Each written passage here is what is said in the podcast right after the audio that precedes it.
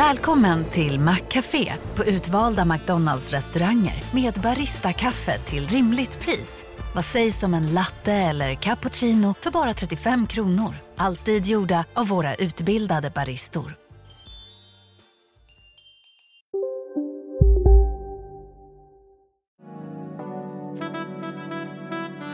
Du lyssnar på en podd från Närkes Allehanda.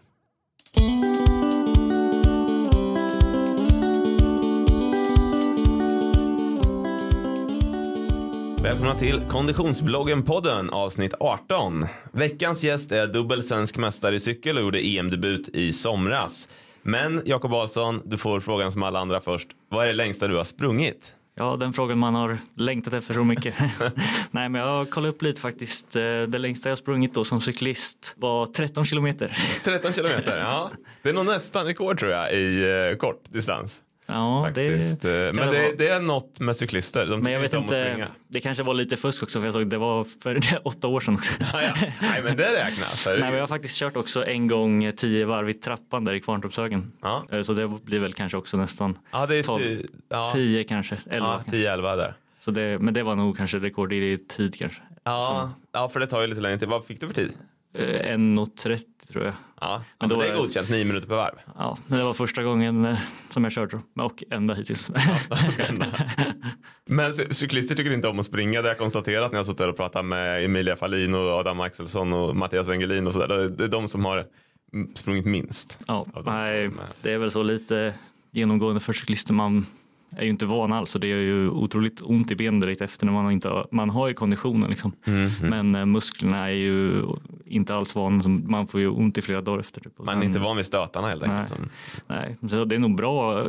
Det kan nog vara bra om man kan försöka hålla uppe någon kontinuitet och man eh, kan få de stötarna. För man får ju inte alls några stötar från cykli- cyklingen. Det är ju bara alltså, inga, inget sånt alls. liksom. Var det inte Wout van Aert som la ut något på, på Instagram om att han var ute och sprungit en mil dagen efter någon seger här? Ja, det, det går ju lite, jag vet inte, de cykelcrossåkarna där eh, kör ju lite löpning, för de kör ju löpning också på vintern under, när de kör tävling och när man går av Just cykeln det. och springer med cykeln. Så jag såg att han hade kört eh, det längsta loppet på säsongen då, Milano San Remo tror jag det var förra helgen för två veckor sedan så körde han nog en mil precis på morgonen därefter så det var ju lite tufft. Ja, ja, verkligen. Och det var ingen dålig fart heller tyckte jag som löpare. Han, jag kommer Nej. inte ihåg exakt vad det var, men det var typ lite över 40 eller något. Ja. da- Dagen efter ett monsterlopp. Ja, nej, de är ju helt osannolika på att springa också. Du, eh, som jag sa i inledningen här så är du regerande svensk mästare på tempo och gjorde debut på EM i fjol. Och då tävlar du för svenska kontinentellaget Motala AIF Serneke Allebike. Precis. Uttalar man det så? Ja. ja. Allt det där ska vi prata lite mer om, men vi måste börja med var du är just nu i din satsning. För du kommer inte köra för det här laget i år. Nej, nej, så blir det inte i år. Så det var väl, jag vet inte, det kom till lite mer under hela säsongen egentligen förra året att eh, det gick väl inte kanske precis som jag hade hoppats. Liksom. Det började med sjukdom där på våren och missade en del tävlingar som var de som jag hade sett fram emot mest liksom, med laget utomlands. Då. Ni skulle köra både i Kroatien och Holland var det va? Ja, det var det som var planen då, att köra ja, de två etapploppen där i början av eh, säsongen, till mars, april förra året. Då. Så det var det som jag hade sett fram emot egentligen hela vintern och tränat för, för så förra året. Men så blev det inte då med lite sjukdom och sen lite skador. Och, så hela säsongen vart ju lite präglad av det på linjeloppen då. Mm. Och det var väl det som gjorde lite också att jag eh, ville satsa extra hårt på tempo, tempo SM och eh, ja, på tem- min temposatsning då förra året. Mm, mm. Men vad, vad, vad har hänt sedan dess då? Jag menar i, i vinter, du har tagit beslut om att inte Ja, nej, jag, det var Ja. väl, eh, jag körde då min sista tävling där i oktober förra året Mm. på Tempo och då efter det var det kändes det ju så, va, vad ska jag göra nu? Liksom. Jag visste inte helt säkert då heller om laget skulle fortsätta till det här året heller så eh, nej, jag bestämde mig väl då egentligen efter då i oktober där, så tog jag väl ja, i alla fall en, två månader där jag inte cyklade någonting. Typ. Mm. Där jag inte visste hur jag skulle göra. Du höll inte ens igång träningen. Nej, jag cyklade typ ingenting på två månader. Typ. Så då, eh, men det vart ju segt också, man är ju så van att träna så eh, det blir konstigt också. Så det börjar väl komma tillbaka, liksom, att man vill hålla igång lite och jag vet ju fortfarande, jag var ju fortfarande svensk mästare så jag vill ju Alltså jag tycker fortfarande det är kul med tempo och jag gillar att satsa på tempo. Så Jag bestämde mig då någonstans vid årsskiftet att jag i alla fall ska satsa på eh, tempoloppen i år. Mm. Så det blir liksom en renodlad temposatsning. Det är ganska ovanligt. Ja, det har nog inte så många gjort, speciellt inte när man bara ska, jag ska, jag ska ju bara köra i Sverige typ, eh, som det ser ut då. Och det finns ju inte så många tävlingar heller så Nej. det blir väl eh, ja, de tävlingar som finns sen, men sen som uppladdning då inför SM som går i juni. Mm, mm. Om man går in lite, alla är väl inte jätteinlästa på, på eh, cykel. Jag tror att många löpare lyssnar på den här podden. Linjelopp är ju det vanliga som man ser när, när det är många cyklister i en klunga. Ja. Eh, Hel, massstart helt enkelt. Ja. Med eh, typ 6-7 eh, cyklister i varje lag oftast. Och sen först över linjen vinner. Först över linjen vinner. Tempolopp är som eh, skidåkningen var förr kan man säga, intervallstart. Man startar ofta två minuters mellanrum ungefär. Ja, något sånt, en, två minuter. Och cyklar, det kan ju vara väldigt olika. Det kan vara en väldigt kort prolog eller också kan det vara upp till 45 kilometer körde ni i sista loppet i fjol. Ja, ja, precis. Det är ju lite olika. SM förut har ju alltid gått på fem mil. Mm. Men nu senare ja, tre, fyra åren har det varit tre mil på SM då. Men eh, ja, det kan ju vara olika. Det kan vara en prolog på alltså, tre kilometer också med intervallstart och, så, och det är lite olika. Mm. Vad är det som har gjort att du har fastnat just för tempo? Ja, jag, jag har väl alltid egentligen eh, tyckt att det har varit kul liksom, när man bara har sig själv att eh, alltså, man behöver inte ta hänsyn till eh, på linjeloppen är det oftast en taktik inblandad och man ligger ju oftast och alltså man kör inte allt vad man har på linjeloppen direkt Nej. för de är oftast tre, fyra timmar långa så det blir ju många stunder där man kanske inte där det mest rullar på liksom. man tar inte i sig jättemycket, man ligger väl på någon slags ändå kanske lite över någon distans puls liksom. Mm. Och sen är det väl eh, korta sekvenser liksom som avgör hela loppen eller om det är en spurt på slutet. Men tempoloppen blir ju mer, alltså mer som löpning kanske eller att man om man ska försöka slå sitt pers liksom på ett, en speciell distans typ att man kör på hela tiden på det man, eh, Man ligger på gränsen liksom. ja precis. Men det, det är inte alla cyklister som tycker att det är det roligaste. Nej, det är det ju verkligen inte. Det är väl, men jag vet inte om det är Ja, det är väl om man tycker det är kul. Liksom. Många tycker ju att det är kul att vänta på en spurt liksom, och sen uh, göra upp ett linjelopp i slutet. Mm. Men uh, ja, nej, jag har alltid gillat uh, tempoloppen när man är bara med sig själv och sen ja, det är lite som uh, kanske backarna typ på tävlingar om det är berg liksom. Men det finns ju inte så mycket berg i Sverige. Men det är ju lite mer liknande tempo kanske. När man uh, kör Då blir det också var man för sig själv lite grann. Ja, ja men lite mer så i alla fall. Mm. Men man måste ha ett ganska speciellt psyke för att liksom, det är ganska plågsamt. Ja, det är det ju faktiskt. Jag tror det passar mig ganska bra. Jag tycker det är kul att köra på på tempo. Dock, dock så gillar jag ju inte att, alltså, typ att springa fort på en mil. Liksom. Mm. Det, det blir lidsamt men det, det tycker jag inte är så kul. det man är bra på blir roligt, är det inte lite så? Ja, ja, men så var det lite på SM förra året på tempot och då visst man kör ju på sin gräns liksom, men det, när man har den dagen då, då var det som att eh, det inte ens var jobbigt typ, nästan. Mm.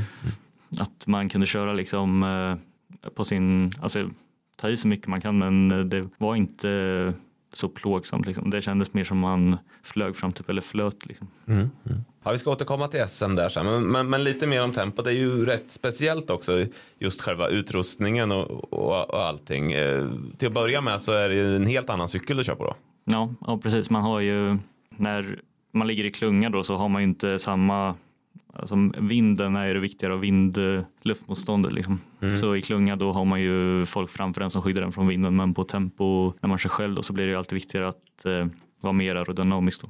Så cykeln är ju lite annorlunda och styret och så man har ju händerna ihop liksom på ett Mm. annat sätt än på eh, Man ligger liksom mer ner för att få Ja, luften att gå runt den. Ja, precis. Man ligger ju typ på styret på ett annat sätt och sen har man ju lite annan eh, hjälm och så. Mm. Väldigt aerodynamisk, häftig hjälm brukar det vara. Ja, den är ju speciell. Ja. Och sen är det väl lite andra lite annat dräkt liksom på kläderna som ska vara så tajt som möjligt och, och, än vad man har. Man har inga fickor och så utan det är bara dräkten. Mm. Mm. Och så brukar det vara täckt bakhjul också. Ja precis, man har täckt bakhjul och sen kan man ju kanske köra med lite alltså högre framhjul liksom på profilen där på än vad man gör på linjelopp. Mm. Mm. Allt för att, för att få det så aerodynamiskt som möjligt. Liksom. Ja precis. Testar man det där i vindtunnel och så där som man håller på med i, i bil. När, när man kör racing med bilar liksom, så, så testar man alltid i vindtunnel för att se aerodynamiken. Kör man Ja. det i cykel också eller? Ja det finns ju absolut de som gör. Proffslagen lägger mycket på sånt. Ja. Och testar på velodromer också för att se liksom, för att få det perfekta med allt, allt eh, material. Ja. Så det läggs ju mycket energi och tid på det. Speciellt för tempospecialisterna men också för eh, de som satsar på etapploppen är det ju otroligt viktigt när det är typ ett tempo på Tour de France. Mm. Så kan man ju tappa mycket tid om man inte har liksom, de bästa förutsättningarna i jämförelse med de andra. Ja, det är klart. Där handlar det mer om att minimera skadan liksom, som ett tempolopp Ja, både och, både och. Men de bästa nu för tiden är ju nästan, de är så bra så de eh, kan vinna etappen också liksom, på tempo. Mm. eh, hur är det med träningen då? För nu satsar du enbart på tempo i år. Ja, Tränar du annorlunda då än vad du gjorde när du, när du var linje, linjeloppscyklist också? ja, lite annorlunda har det blivit men det är väl mer också på grund av eh, man har lite mindre tid nu då när jag satsar lite på skolan också. Mm, mm. Eh, Så, men jag försöker väl träna på helgerna då så mycket jag kan med distanspass och så. Och sen vardagarna blir väl lite mer eh, kortare pass. Mm. Men ja, vi får se hur det, jag har inte varit van med att gjort på det sättet innan. Så vi får se om det blir någon stor skillnad eller eh, om man kan eh, ja, fortsätta så. ändå. Förut har jag kört mycket distanspass liksom mest Mm. för att ha uthålligheten till linjeloppen. Och sen, eh, men det har funkat ganska bra för mig att träna på det sättet. Att träna mycket distanspass, sen har man ändå, alltså, det har ändå funkat bra på tempo ändå. Liksom. Mm, mm. Men nu blir det ju mer att eh, tempoloppen är inte så långa så man behöver inte samma uthållighet som på linjeloppen. Nej, det är sant. Tror du att det här kan bli ett lyft, att du blir ännu bättre på tempo nu? Eller är det mer att hålla i det, den nivån du har? Liksom? I och med att du ändå minskar träningsdosen lite. Jag hoppas väl på att eh, det ska kunna bli ett litet lyft men det är kanske lite svårt. Det är svårt, svårt att veta. Jag har inte så mycket eh, erfarenhet av att träna på det här sättet jag gjort nu då. Nej. Så vi får se eh, om det kan bli ett lyft eller om det får försöka minimera tappet av distans. Nej, men jag tror att det ska, det ska nog bli bra. Ja. Har du tagit hjälp av någon eh, tränare eller kör du på egen hand? Nej, jag har kört mest eh, på egen hand. Under hela min karriär egentligen eh, har jag väl gjort det som har passat mig liksom. Mm. Och te- testat mig fram Mm. på till en väg som, ja den har ju ändå varit framgångsrik tycker jag. Ja, ja men verkligen, verkligen. Det är inte så himla lätt att veta. Liksom, det ju, finns ju inget liksom, brett cykelkunnande i Sverige nu för tiden ändå. Så det, Nej, det finns ju inte jättemycket. Så för mig har det varit så att prova sig fram och sen eh, efter tid har jag märkt att eh, det här går ju ändå ganska bra. Liksom. Mm. Så sen fortsätter det och sen såklart kan man finjustera och göra så. Så eh, på grund av det då vet jag inte exakt hur det blir nu när jag har ändrat min, mitt upplägg lite som jag har kört med egentligen i fyra, fem år innan. Mm. Så vi får se. mm, mm. Du, jag bad ju dig ta med ditt favoritträningspass också. Nu när Ja. vi pratar träning så får du Ja. berätta om det. Ja, favoritträningspass då. Jag har ju kört mycket då som jag sa innan. Alltså jag har lagt mitt fokus egentligen på distanspassen Mm. och försökt köra liksom, ja, men fyra timmar är för mig ett eh, pass som då, då känner jag att det var ett bra pass, liksom. Mm. Eh, ett bra distanspass. Och sen har jag oftast kört så fyra timmar, liksom tre dagar i rad typ, och sen tagit en vila då. och sen försökt hålla på så liksom, och det brukar funka riktigt bra. Okej, Då det, får man ju in ganska mycket tid. Liksom. det får man göra. Fyra timmar, tre dagar i rad. Det är, det är en rejäl träningsdos. Men det, var, det, det, i och för sig, det finns väl få idrottare överhuvudtaget som tränar så mycket som cyklister gör. Det, Ja, jag vet. Det, grejen är väl att man kan träna ganska mycket utan att man får ju inte direkt några, alltså det är ju svårt att träna för mycket typ, för man kan ju typ eh, träna ganska mycket så länge man vilar på den vilodagen där så Mm. går det ju bra liksom. Det är inte som, visst om jag skulle prova att springa tre dagar i rad liksom, det hade ju kanske inte gått. Men, men eh, börjar du om sen och kör fyra mil tre dagar i rad igen? Eller gör du annat sen efter? Nej, alltså, när, det som, när det har funkat som bäst liksom, eh, med träningen till, som jag tycker själv som har känt liksom, det här ger det bästa eh, svaret liksom, på att formen går. Man känner, man känner blir starkare för varje pass. typ. Mm. Då har jag oftast kört liksom, eh, fyra timmar, fyra timmar, fyra timmar och sen vilat en dag och sen börjat om då. Mm. Och sen eh, ja, fortsätt så. Men sen det, det är ju inte en kanske så hållbart så till slut tar man väl eh, lite vilodagar med. Liksom. Mm, mm. Men det här är grundsäsong? Ja, Vinter ja typ, det eller? blir mer eh, vinterträningen. Mm. Så det har ju funkat bäst när det har varit eh, när jag, jag har tränat mycket i Sverige typ under tiden från pandemin kom och så. Så då, då tränade jag mycket, då, det var då jag tränade som mest egentligen. Då körde jag nog mest av den här repetitionen. Men då gick det väldigt bra typ för eh, vissa månader under vintern då var det typ ingen snö. Nej. Så då kunde jag göra sådär, liksom eh, gå ut typ klockan tio och sen var man hemma typ där vid två. Typ. Mm. Så ja, det, det, det funkade för mig. Liksom. Ja. eh, vad vad vad gör du under tiden? Lyssnar du på någon musik eller poddar eller kör du bara helt? Alltså Tyst. oftast så lyssnar jag på musik. Ja. Eh, bara för att ha någonting, eh, ha någonting i huvudet. Liksom. Fyra timmar, det är ganska mycket tid med sig själv annars. Ja, det blir ju, man blir lite galen kanske, men jag vet inte. Lyssna på lite musik sen ibland, eh, nu den här vintern har jag lyssnat på lite böcker ibland typ. Mm. Eh, Men eh, det är sådär, man hör inte så bra typ, när det blir brus och så. så Mm. och det är svårt, om man missar några ord sen bara missar man lite så tänker man på något annat. Så musik är det som funkar bäst. Ja, ja.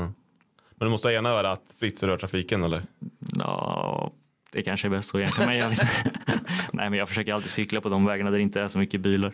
Ja. Eh, Så det, brukar, det finns ju ganska mycket vägar, bra träningsvägar runt omkring Örebro typ åt alla håll. Mm. Så det går att hitta de vägarna där man inte behöver köra än så mycket bilar och så. Så det är Ja. det jag försöker alltid. Ja.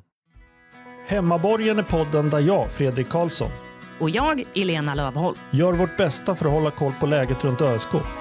Ibland går det bra. Känslan är att det är positivt och det är mycket på grund av Christian Järdlers eh, ledarskap. Och ibland lite sådär. Ska jag stänga av ljudet på min telefon? Ja, Ska jag det? det kan du göra. Ja, ja, men det gör jag nu. Så, Så, så nu, av, nu är ljudet av. nu är Fredrik redo Ja. att podda. Hemmaborgen finns på Spotify. Prenumerera och lyssna på ett nytt avsnitt varje tisdag.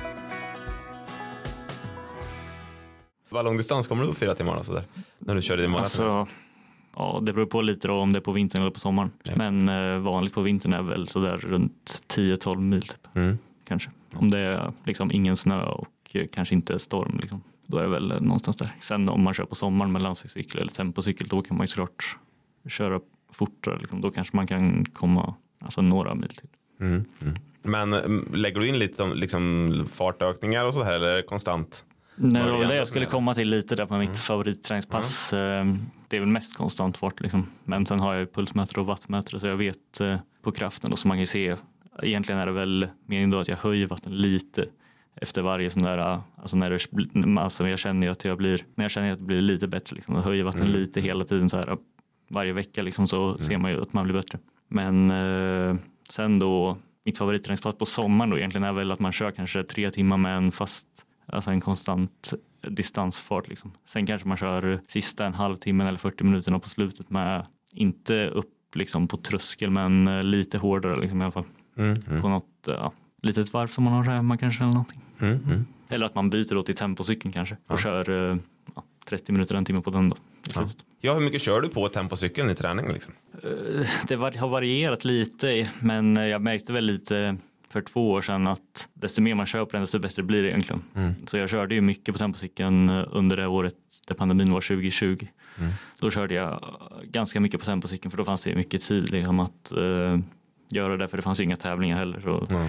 då körde jag med på den. Då gick det bra på SM och sen eh, året efter då, då hamnade tempocykeln lite i skymun- skymundan typ. För då fanns det mer tävlingar och då var det kul att köra de tävlingarna och då körde jag mer på linjecykeln. Mm. Men då gick det ju lite sämre på tempo SM också. Så till förra året då var det ganska bra att då då gick det inte så bra på linjeloppen så då tänkte jag okej nu ska jag satsa mig på tempot igen. Nu ska Mm. jag liksom ta tillbaka det där SM-guldet. Mm. De eh, var ju otroligt eh, surt där 2021 att missa det med typ 3-4 sekunder. Mm. Mm. Så då blev det så, då blev det mer tid på tempocykeln och då gick det ju bättre igen. Mm. Det är nog bra att köra så mycket man kan på den även fast det kanske inte är det allra roligaste alla gånger. Nej, det låter som att det är, det är ett framgång, en framgångsfaktor. Har du haft den ute något hittills i år eller? Har Jag har haft kallt en några, några pass i år, det har ju varit ganska bra väder ändå nu eh, senaste så jag har haft den några, några gånger ute. Mm. Mm. Vad är det som inte är så kul med det då, som du sa? Är det, liksom, är det jobbigare? Nej, men det, jag vet inte, det känns mer som, eh, jag vet inte hur man ska förklara riktigt, men det, när man väl cyklar mycket på den andra cykeln, typ linjecykeln, då, då känns det skönt att fortsätta med den. Liksom. Och sen får man nästan eh, tvinga sig själv till att köra på tempocykeln eh, egentligen. Och man måste nästan göra det också om man vill, eh, alltså, man vill eh, prestera på den. Mm, mm. Men är det, blir det lite annorlunda liksom, i, liksom, i och med att du har olika ställning på kroppen och sådär? Blir, det li, blir det lite andra muskler också som Ja, det blir ju lite eh, annorlunda sittställning då när man är mer framåtlutad. Liksom. Så det blir lite eh, jobbigare så. På andra cykeln kan man ju vara ganska avslappnad och köra på eh, som liksom mer uppåtlutad. Mm. Mm. Men eh, tempocykeln är det lite annorlunda då när man ligger ner. Men eh, när man har kört, alltså jag känner det oftast att när man har kört några pass, liksom, då, då vänjer man in sig. Liksom, då börjar det kännas bra på den också. Så det är mer att eh, hålla igång med den. Du har ju varit inne på, på din SM-historik här lite grann. Du klev väl upp i seniorklass 2017 tror jag. Eh, jag ja, räknar det stämmer nog. Och som, som för många andra så blir det ju några tuffa år där när man ska, när man Ja, ska upp och konkurrera med de bästa efter att ha varit bland juniorerna där. Men, men eh, 2018 var du 28 på tempo SM, 2019 var du femma och sen 2020 då slog du till med det första guldet. Eh, 16 sekunder före Tobias Ludvigsson som är åtta år äldre och hade varit proffs sedan 2010 och han tror han var fyra på en etapp i Italia va? På Ja, en tempoetapp ja, just. Han är tempo, lite av en tempoexpert även han. ja. Och då tvålade du dit honom på SM 2020. Berätta om- det. Det måste ha varit väldigt häftigt. ja, det var ju nästan, eh, för mig då var det nästan overkligt typ att eh, jag skulle vinna där och jag trodde verkligen inte det innan. Jag hade väl hoppats på pallen liksom, men fem året innan tänkte jag väl pallen kanske kan gå, men eh, Tobias har ju varit eh, liksom eh, ouppnåelig för de flesta de senaste två, tre åren innan där också. Så han vann ju med två minuter året innan och kanske, jag för mig att han var över två, två och en halv minut för mig typ Mm. 2019 då mot 2020. Och 2018 där när jag körde mitt första tempo som var fem mil då, då var jag ju så här kanske fem, sex minuter efter honom. Liksom. Ja. Så då tänkte man väl inte direkt att man skulle vara där uppe och Om två år ska jag slå honom. Nej, nej, det var inte, inte ens nära. Ja. Men eh, nej, det var helt, eh, helt otroligt. Det var nog mitt bästa minne egentligen från alla tävlingar jag har kört när jag vann eh, tempo SM första gången. Så det var, ja, det var ju konstigt nästan. Det var ju bara svårt att ta in efteråt att man hade slagit honom. Mm, mm. Det var utanför Jönköping va? Om jag minns Ja, rätt. ja, precis. Det var tre år i rad tror jag i Lekeryd då, som är precis utanför Jönköping. Mm, mm. Så det var ju lite hemma, hemmabana för honom också. Han är från Jönköping. Just det. Hur, hur var själva det loppet då? Hade du hans tider att gå på liksom? Eller hur? Mm, ja, vi körde med eh, radiokontakt då, från bilen till, eh, till mig då, som man kan göra på tempo då, när man har följebil efter. Så vi hade ju lite tider. Han hade ju vunnit året innan så han startade ju sist då. Och sen eh, tror jag jag startade kanske tredje, fjärde sist kanske.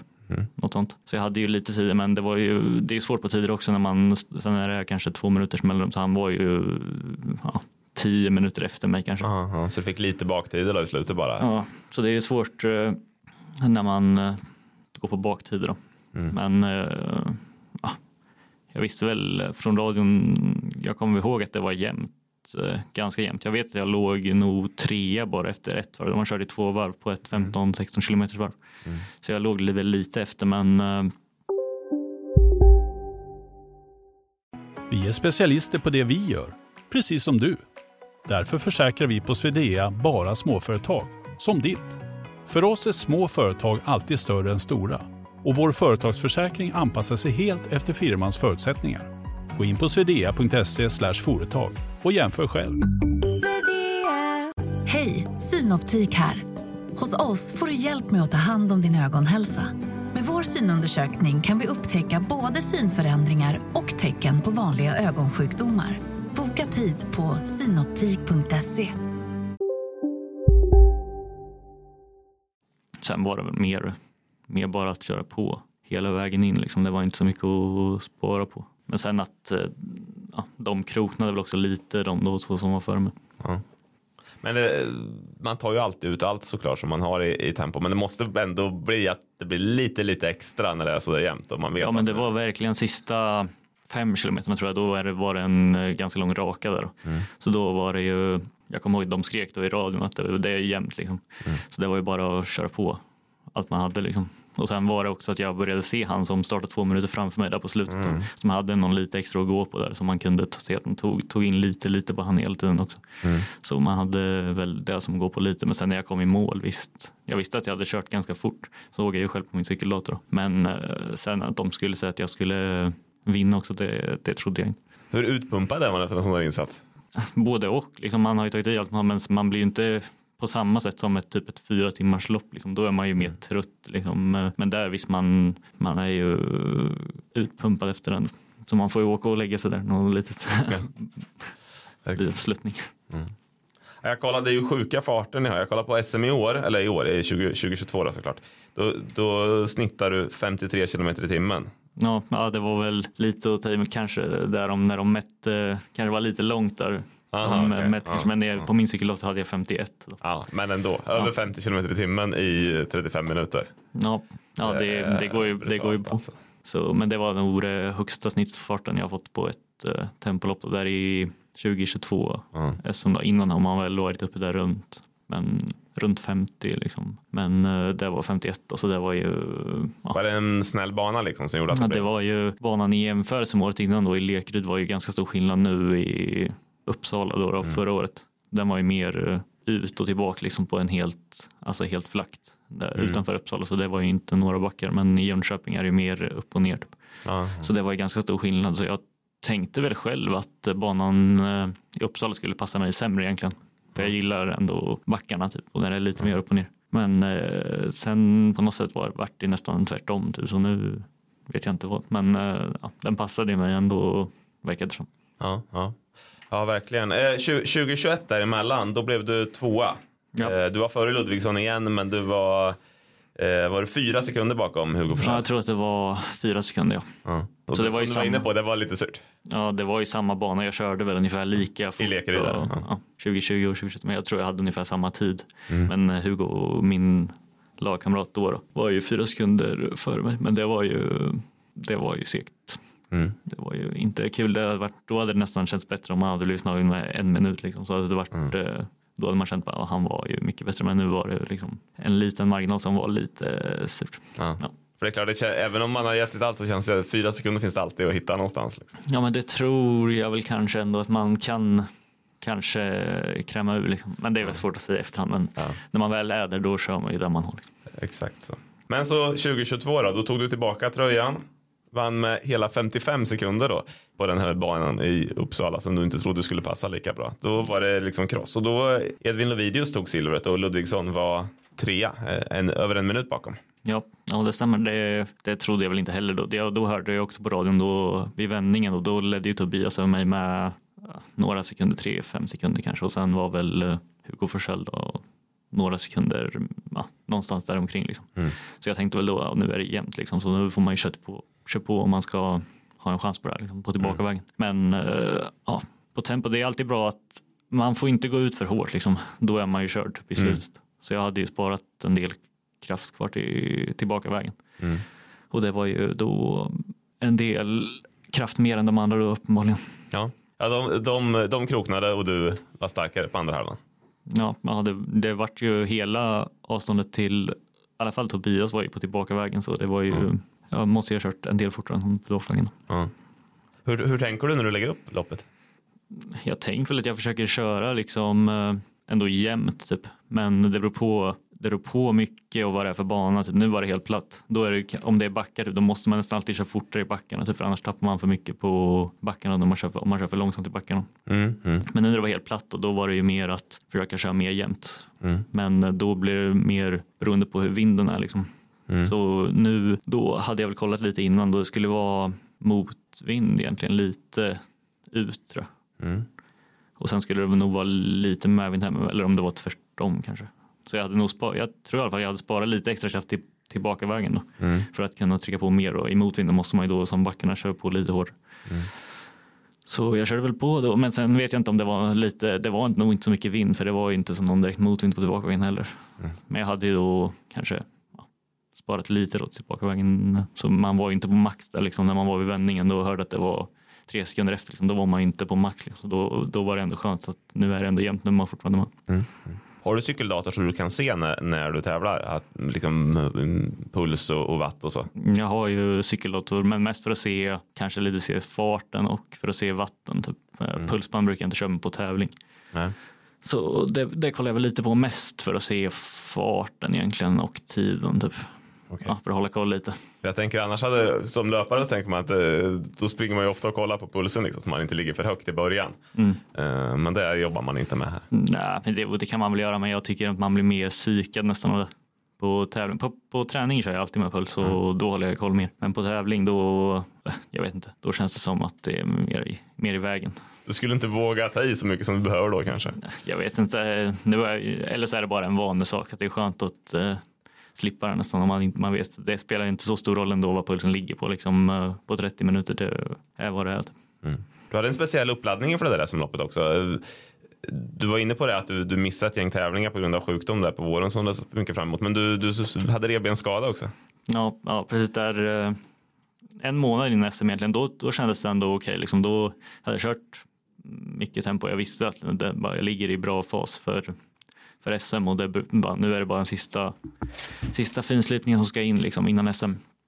Men sen då sista, jag hade klarat också, jag hade kört mycket ganska mycket tävlingar ändå. Jag körde lite tävlingar i Norge och Danmark och det hade liksom formen efter lite jobbigare sjukdomar på våren så kändes formen liksom nu är det på gång ändå. Mm.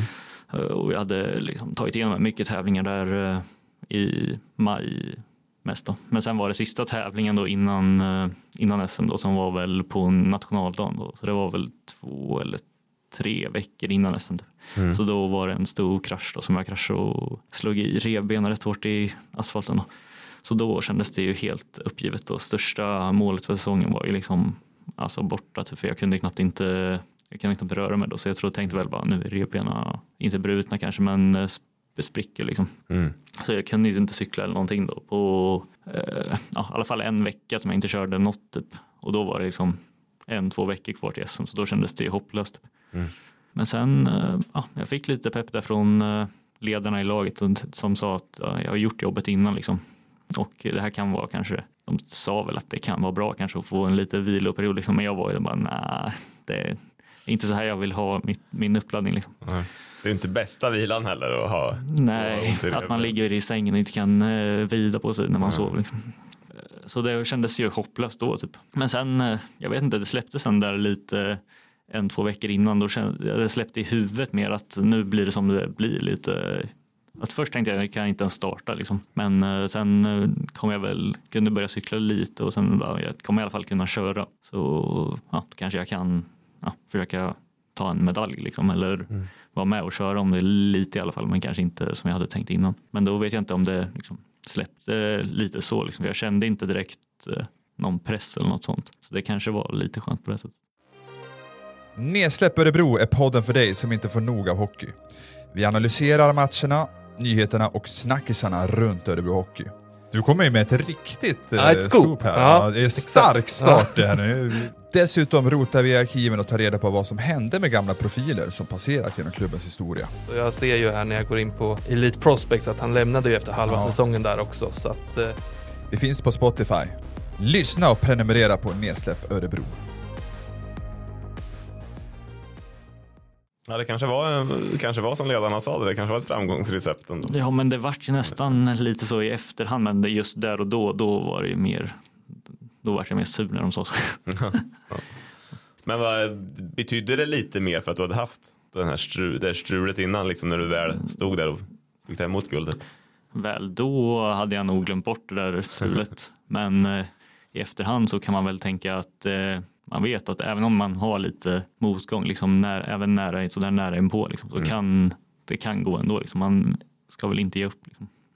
Men krascher det utsätter du dig inte för nu när du bara kör tempo, utan det Nej, eh, förhoppningsvis. det, det är väl mer, eh, jag hoppas väl i alla fall, men eh, nej, det kan väl hända. Men det är ju mer, man är mycket mer utsatt i en klunga. det är större risk i en klunga i alla fall. Mm. Eh, Efter SM-guldet så blev du uttagen till EM i Tyskland också. Det, jag vet jag pratade med dig direkt efter SM-loppet och då eh, sa jag det, ska, ska bli det inget internationellt mästerskap nu och det trodde du inte på då?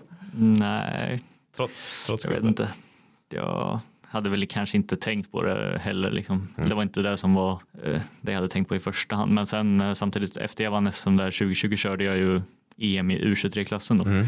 Och det var ju ja, ganska nära in på SM där också. Så, men jag hade inte tänkt då liksom eh, att det skulle bli EM där i München då, förra året. Men det blev det och det blev en elfte plats. Det var Sveriges näst bästa placering på det här EMet efter Emilia Fahlin som var åtta i damernas linjelopp där. En riktigt bra placering. Ja, ja, det var jag heller inte inställd på liksom. eh, För det tyckte jag var otroligt bra själv också. Mm. Eh, Så det trodde jag väl inte, speciellt inte under, under själva loppet och när jag körde så vart jag då ikappkörd av han som startade bakom mig. Mhm. Eh, När det var några kilometer kvar, eh, eller jag visste att liksom från startlistan dagen innan visste jag att han startade efter mig, han är bra liksom. eh, Han är bra på tempo. Så jag visste ju att han kanske skulle checka, men det var en och en halv minuts mellan tror jag. Mm. Så, men sen tog det ändå, det var 25 kilometer tror jag i München. Så det tog eh, ändå lång tid tyckte jag innan, han, innan några motorcyklar eller någonting kom och körde om mig. Liksom. Mm. Men sen när det var väl en, två kilometer kvar så då körde han om mig eh, precis i slutet. Så då blev man ju lite uppgiven ändå. Då tänker man bara det här var inte bra. Liksom. Eh, Men det var någon av de här schweizarna som var etta, tvåa där. Ja, det var ju då han som, han var, inte, han var ju kanske inte största favoriten då, uh, schweizaren då, men han, det var han som vann sen som eh, hade kört om mig. Ja, precis. Mm. Så det var ju han som vann då som uh, körde om mig, så det vart ju en och en halv minut typ efter honom då. Så Mm. det var inte, det var inte dåligt. Nej. Det, det, det hade ju varit tufft om det hade varit den som var slutat på tionde plats i tävlingen. Ja, då hade det inte varit uh, lika bra, men eftersom att han vann då så hade eh, han ju kört, kört på liksom. Exakt. Så det Så- var... Så det var ju överraskande. Jag fick där efter, direkt efter mål och så gick jag väl eh, tillbaka till det vi hade våra saker, vår buss och sånt. Så hade jag sett på mobilen då att någon hade skrivit liksom grattis till elfte plats typ. Jag bara oj, det var, var ju, trodde jag inte, så jag trodde inte de heller de eh, förbundskaptenerna som var med och de var väl också lite överraskade. Ja, ja. Men det var ju ett bra, ett bra lopp kändes det som. Det var ju otroligt varmt. Det var typ 30-35 grader typ. Fan. Så det var ju supervarmt. Det var nog det varmaste jag har kört eh, på ett tempo. Då. Men det var ju, man vart ju lyft. Typ. Det var ju värsta stämningen där i den lilla stan som det var. Det var hur mycket folk som helst. Mm. Det kändes typ som man körde i Tour de France eller någonting när man körde. Det var lite backigt Mm. liksom. Det var hur mycket folk som helst. Mm. Så det var ju väldigt coolt. Ja, häftigt, häftigt. Och sen eh, avslutade man säsongen med ytterligare ett, ett stort tempolopp, eh, Chrono des Nations, uttalar man det kanske. Ja, I Frankrike i varje Ja. fall. Världens eh, kanske mest klassiska tempolopp som, som går utanför Nantes i, i nordvästra Frankrike. 45 kilometer och ännu bättre startfält egentligen än EM. Mm, ja precis. Det var ju det var ju fler nog som man kan säga som var ganska bra som var med där. Liksom. Det var bra på EM också men det var ännu fler nästan som var duktiga liksom, som var med där i Frankrike. Då, så det var ju tufft. Plus att det var mitt längsta tempo nästan jag har kört också. Det var väl 45 kilometer då, så det, var ju, det var, blev långt. Ja, ja. Ja, Tobias Foss som vann, vann eh, VM var med där till exempel, Ja, precis. tvåa. Så det var ju topp toppklass liksom i Ja. världen. Ja, det och där blev det 15. Ja, så det, jag vet inte, det var väl också bra kanske, men eh, kände väl sista milen var man ju krokig typ när man, jag har ju kört mest, det mesta jag har kört, jag har kört de senaste åren har ju varit runt tre mil liksom, så på det vet man ändå hur man ska lägga upp det, men där när det vart eh, en och en halv mil extra så vart det, körde nog lite för hårt i början så det var, fanns Mm. inte så jättemycket kvar i slutet tyvärr. Mm. Men eh, ja, ja, Det är var- en lärdom ändå. det var en lärdom och det var otroligt eh, häftigt att få köra den tävlingen där de eh, liksom hade spelat av typ en hel, hel stad typ, och alla var bara där för den där tävlingen. Typ. Så det var mm, väldigt coolt och en väldigt anrik tävling också. Ja, ja. Häftigt. Och du slog ju en hel del bra namn trots allt. Ja, ja du sa att det du var, gjorde en eh, dålig tävling. nej, jag slog väl en del bra liksom, men eh, man vill ju alltid vara bättre. Så är det typ alltid på den. Man är inte aldrig nöjd. Om man är på den nivån som du är, 11 på, på EM och, och 15 på en sån här stor tävling. Hur, hur mycket krävs det för att något, något stort team ska vara intresserade av en tempocyklist? Ja, bra fråga, men eh, det finns väl inte något jättebra svar heller. Det handlar mycket om eh, vilka kontakter man har också och vad man har för kontakt med de stora lagen. Liksom. Men eh, samtidigt så behöver man nog ha bra resultat på linjeloppen också skulle jag säga. Det är så. Det är, oavsett hur bra du är på tempo. Ja, eller kanske inte oavsett, men eh, ja, det är viktigt också. Ett visst tempo är väl eh, viktigt också, men eh, de, ja, den största satsningen görs ju egentligen på linjeloppen. För det Motala-laget du, du körde med förra året, de är ett så kallat Continental-lag. Ja. Det är väl tredje nivån egentligen inom internationell Ja, precis. cykel. Och sen finns det World Tour och Pro Tour som är över där. Eh, och där lever man på sin cykel på ett annat sätt. Ja, det är ju lite annorlunda. Det är väl att man kan leva på det och sen ja, det är mer tävlingar och mer tävlingar Mm. internationellt. Liksom, eh, man, ja, de kör ju mycket mer stora tävlingar. Så Motala körde ju en del internationellt förra året men eh, de två högre nivåerna där kör ju de stora tävlingarna som Tour de France och de stora tävlingarna utomlands. Exakt. Och eh, i Motala, eh, på den nivån, där har man i princip ingen lön från laget heller. Nej, nej det har vi inte. Vad, vad får man? Hur lever man? Eh, Ja, jag lever hemma hos mamma och pappa. Det är så. Så det är väl eh, lite det också som gör att eh, det är svårt att fortsätta någon hel hjärtad satsning. Jag har gjort det ändå bara tränat egentligen i ja, några år men Mm. visst, Men du får väl. cyklar och sådär, Ja, jag behöver- och grejer och resor av laget. Men, Ja, ja. men, men din vanliga vardag får du finansiera själv liksom. Ja, Ja. så är det. Så Det är det, tufft. Det är väl svårt liksom eh, om man ska ha någon långsiktig satsning liksom att göra det på det sättet. Mm. Men eh, ja, jag vet inte, jag har väl också varit lite bortskämd så att jag har kunnat gjort det eftersom att jag är bort hemma. Då. Men det har väl också lagt grund till att jag har kunnat träna på det sättet jag har gjort och ja, kommit dit jag har kommit egentligen. Mm. Man får leva lite på sina föräldrar helt enkelt. Ja, Eh, vad är nästa steg sen då? Om man, nu ska du satsa på tempo i år såklart, men om man hade, om man liksom hade velat göra en helhjärtad satsning för att, för att liksom ta nästa steg, vad hade man gjort då? ja det är nu eh, jag vet inte riktigt nu. Alltså, många liksom, av de som blir upptäckta från de eh, större lagen är ju oftast eh, lite yngre än nu. Liksom. Mm. De går nästan direkt från junioråldern till proffslagen. Liksom. Så det, gäller ju, alltså, det är ju stor konkurrens inom eh, cykling i Europa. Det är ju stor skillnad mot Sverige. Så det gäller ju egentligen att eh, börja prestera på de chanserna man får redan från början. Liksom. Mm. Och eh, för att ta det steget och sen ja, hela tiden tävla de stora tävlingarna. Liksom, det måste man nästan göra annars blir det svårt att kunna någon gång konkurrera med dem. Liksom. Mm, mm. Det är svårt att vara en late bloomer i Ja, på lite så är det faktiskt. Eh, Speciellt nu den senaste tiden har många liksom, eh, blivit riktigt duktiga väldigt tidigt. Liksom. Mm. Så de bästa, liksom, de som vinner Tour de France liksom, nu och de senaste åren, de är ju typ lika gamla som mig nu. Mm. Så det är ju så det är. Liksom. Och det här att, att vi i Sverige har svårt att få fram cyklister då. Nu är det klart, det är inte, det är inte så stor sport bland ungdomar här, det är inte så många som håller på. Men ändå känns det som, i Danmark producerar de cyklister på löpande band. Liksom. Ja, Vad, vad kommer det sig att det är så? Nej, det är en svår, svår fråga, men när man åker till Danmark och Norge och tävlar, liksom, då är det ju en annan klass. Mm. Det är ju stor skillnad mot en svensk tävling om man tävlar i Danmark eller Norge. Så de har ju mycket större bredd liksom, på eliten också. Sen har de ju en högre topp också. Mm. Så jag vet inte, man måste ju för det första kanske få fler att börja tävla från en tidig ålder och sen eh, har de ju många, alltså Norge och Danmark har ju haft väldigt många bra cyklister de senaste tio åren. Liksom. Så det finns ju alltid förebilder och eh, ja, de som är riktigt duktiga liksom, som man kan se upp till. Mm. Det är en annan kultur helt enkelt. Ja, lite så är det, men eh, Norge har ju gått ändå på senare tid blivit väldigt bra, liksom. men Danmark Mm. har väl haft lite längre tradition. Liksom. Mm. Mm. Du, du har en bror också, Jonathan, lillebror, som har blivit svensk mästare i, i tempo för juniorer tidigare. Nu är han ju senior också sedan ett par år. Eh, han kör kvar i Motalas Ja. proffslag i år. Ja, han kör kvar ett år Mm. till i alla fall. Mm. Mm. Men han hade lite tuff eh, säsong förra året. Han tävlade inte så mycket. Han hade problem med någon slags eh, post-covid eller liknande symptom. Mm. Mm. Så han har haft lite, eh, ja, lite problem senast. Mm. Men han är igång nu i alla fall. Ja, han är igång eh, och tränar lite, men de är ju nere med laget i Holland just nu och tävlar, men han är inte med där då, för han har haft eh, lite problem med knät också, så han har eh, lite tufft. Men nu är han väl igång ganska bra. Blir han ett hot på tempo-SM? Mm, ja, det är väl möjligt. Han eh, körde väldigt starkt på tempo SM eh, 2021 och när han körde sitt första år i Ja. senior då kom han ju fyra. Så han är ju duktig. I fjol missade han.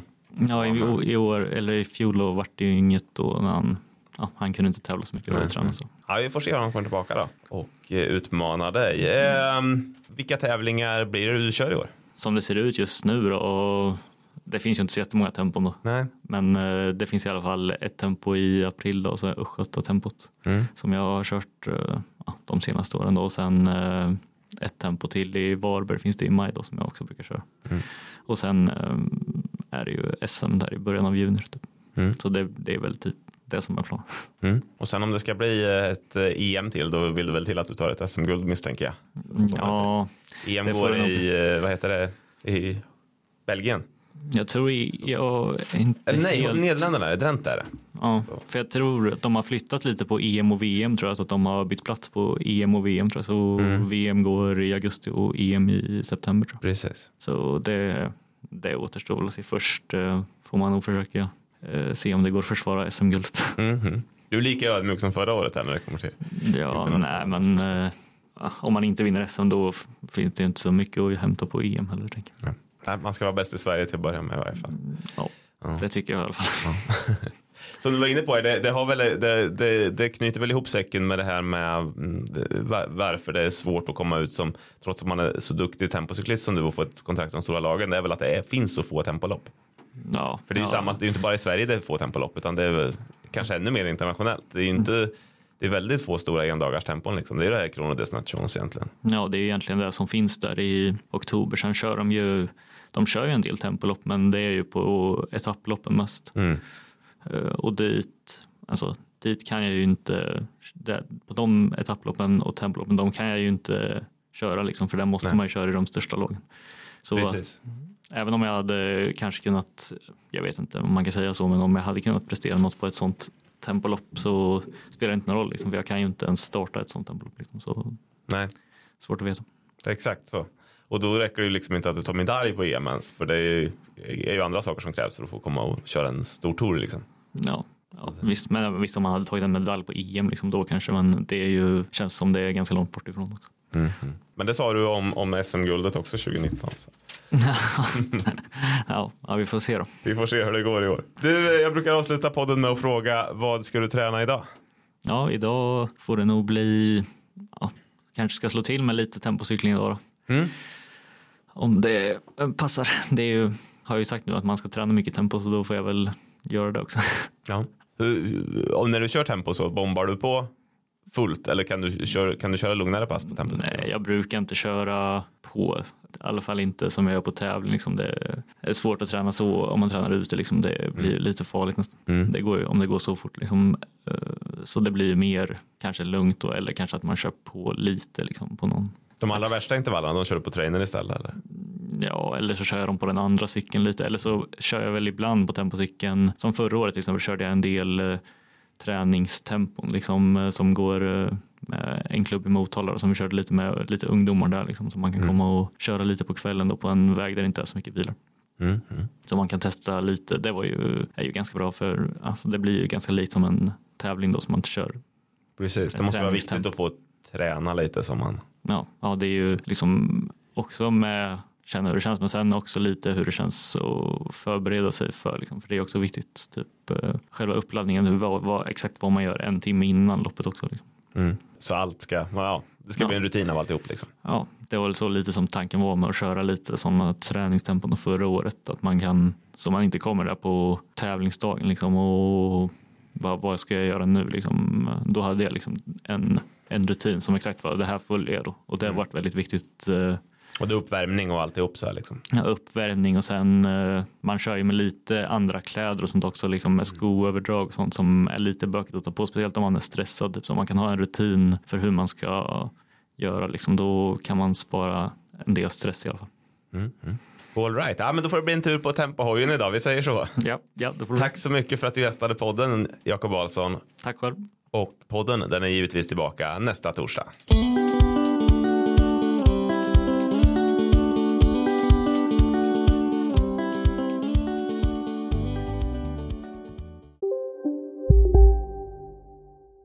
Big Mac har miljarder fans över hela världen. Under mer än 50 år har den skapat popkulturell historia. En legend med 100% nötkött och den mytomspunna såsen. Nu finns Big Mac för bara 39 kronor på McDonalds.